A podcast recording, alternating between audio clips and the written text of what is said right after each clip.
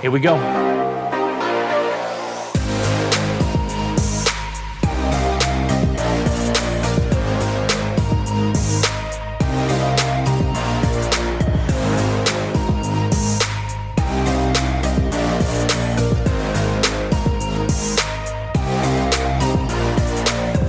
Hey there, folks. This is your host, Cameron Ivy of Privacy Please, and thank you so much for tuning in each and every week. If this is your first time, welcome to the show.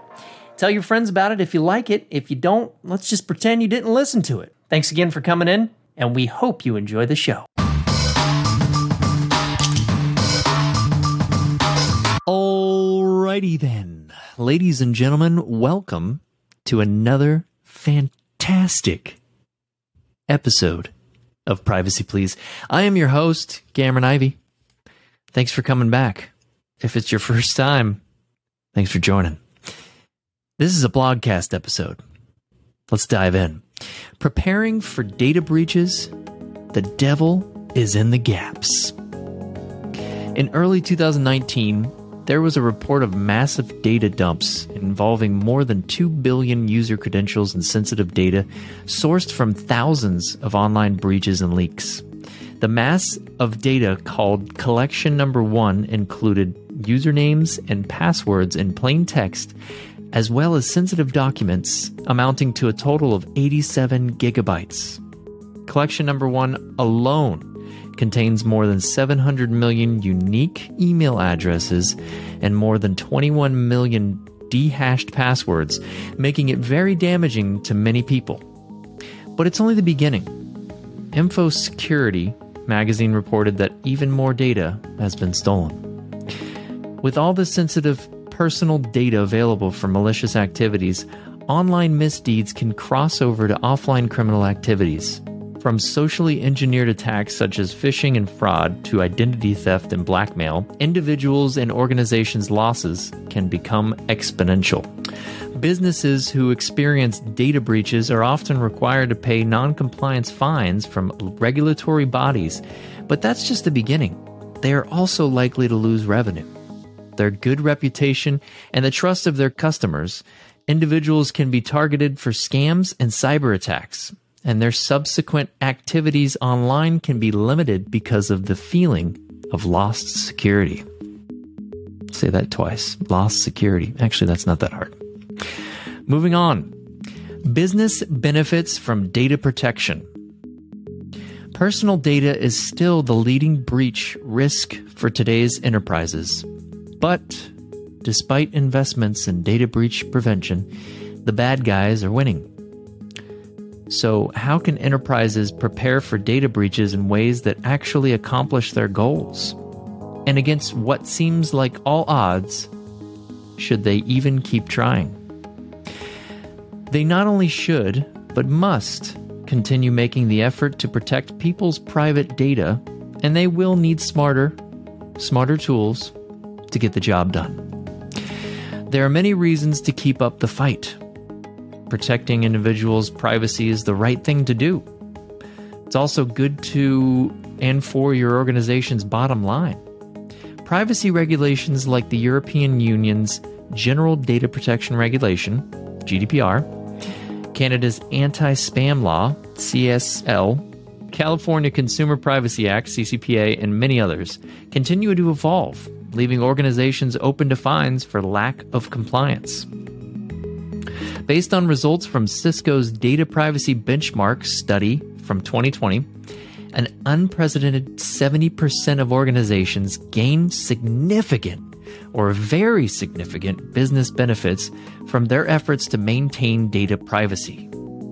Benefits include operational efficiency, fewer and less costly data breaches, reduced sales delays, improved customer loyalty and trust, innovation, and agility. Across all respondents, the average ratio of benefits to spend was 2.7, meaning that for every dollar of investment, the company received $2.70 worth of benefit. What types of data need to be protected? Personal data is still a leading lure in data breaches. Based on the data stolen in multiple breaches, here are specific types of information that are of value to cyber criminals member names, date of births, social security numbers, member identification numbers, email address, mailing or physical address, telephone number, banking account numbers, clinical information, claims information. You see, hackers search for these types of data because they can be used to make money in a variety of ways, such as duplicating credit cards, perpetrating fraud, deploying identity theft, and even for blackmailing people. Data breaches by industry. The motives of cyber criminals define which companies they will attack. Different sources yield different information. Commonly, targeted industries include retail, medical banking, education, and online businesses. Here are just a few notable examples that have occurred this year. Recent data breach examples. Back in 2020, there had already been a share of major data breaches. Here are just a few examples of more than 38 notable breaches that have occurred in the last year and a half. In January, a Microsoft customer support database with more than 280 million Microsoft customer records was left unprotected online. Microsoft's exposed database included email addresses, IP addresses, and support case details. Microsoft claims that database did not include any personal information. In February, more than 10.6 million hotel guests who had stayed at the MGM resorts had their personal information posted on a hacking forum. The data dump shared names, home addresses, phone numbers, emails, and dates of birth. In April, the credentials of more than 500,000 Zoom accounts were found for sale on the dark web and hacker forums for as little as 2 cents. Email addresses, passwords, personal meeting URLs, and host keys were collected through a credential stuffing attack. How to protect your private data. It takes multiple steps to prevent data breaches, from fixing vulnerabilities and data loss prevention to updating encryption keys to conducting drills.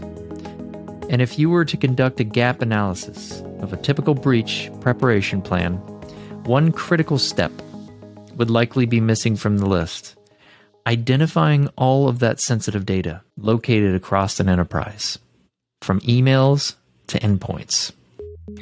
The reason for this gap in data discovery is that most organizations don't have an accurate and dependable way to find their critical, sensitive data in all of the multitudes of places it may exist. Without knowing where sensitive data lives across the enterprise, organizations are at a disadvantage in the war against data privacy breaches. To meet the new data privacy demands, enterprises need to up their game by filling the gaps in their data breach. That means up your preparation, improve your bench. You know, sports analogies. Come on. Anyways, advanced technologies that deliver accurate data discovery, classification, and control add a critical weapon to your organization's data breach arsenal, giving you a fighting chance to defend data security and privacy. Ladies and gentlemen, that is today's episode. Very short, very brief. If you have questions, if you have thoughts, please shoot me a message, email me, cameron.ivy at spirion.com. And thank you again for sticking around with Privacy Please. We'll be back next week with a guest and an awesome episode for you. Hope you have a wonderful rest of your week. And thanks again for protecting what matters most. Cameron Ivy out. I just wanted to thank all of you out there for tuning in each and every week, and to all of our amazing guests for coming on. I, I know that there are millions of other shows, and it means the world to have you with us on this journey. We are so grateful that you choose to listen to us each and every week.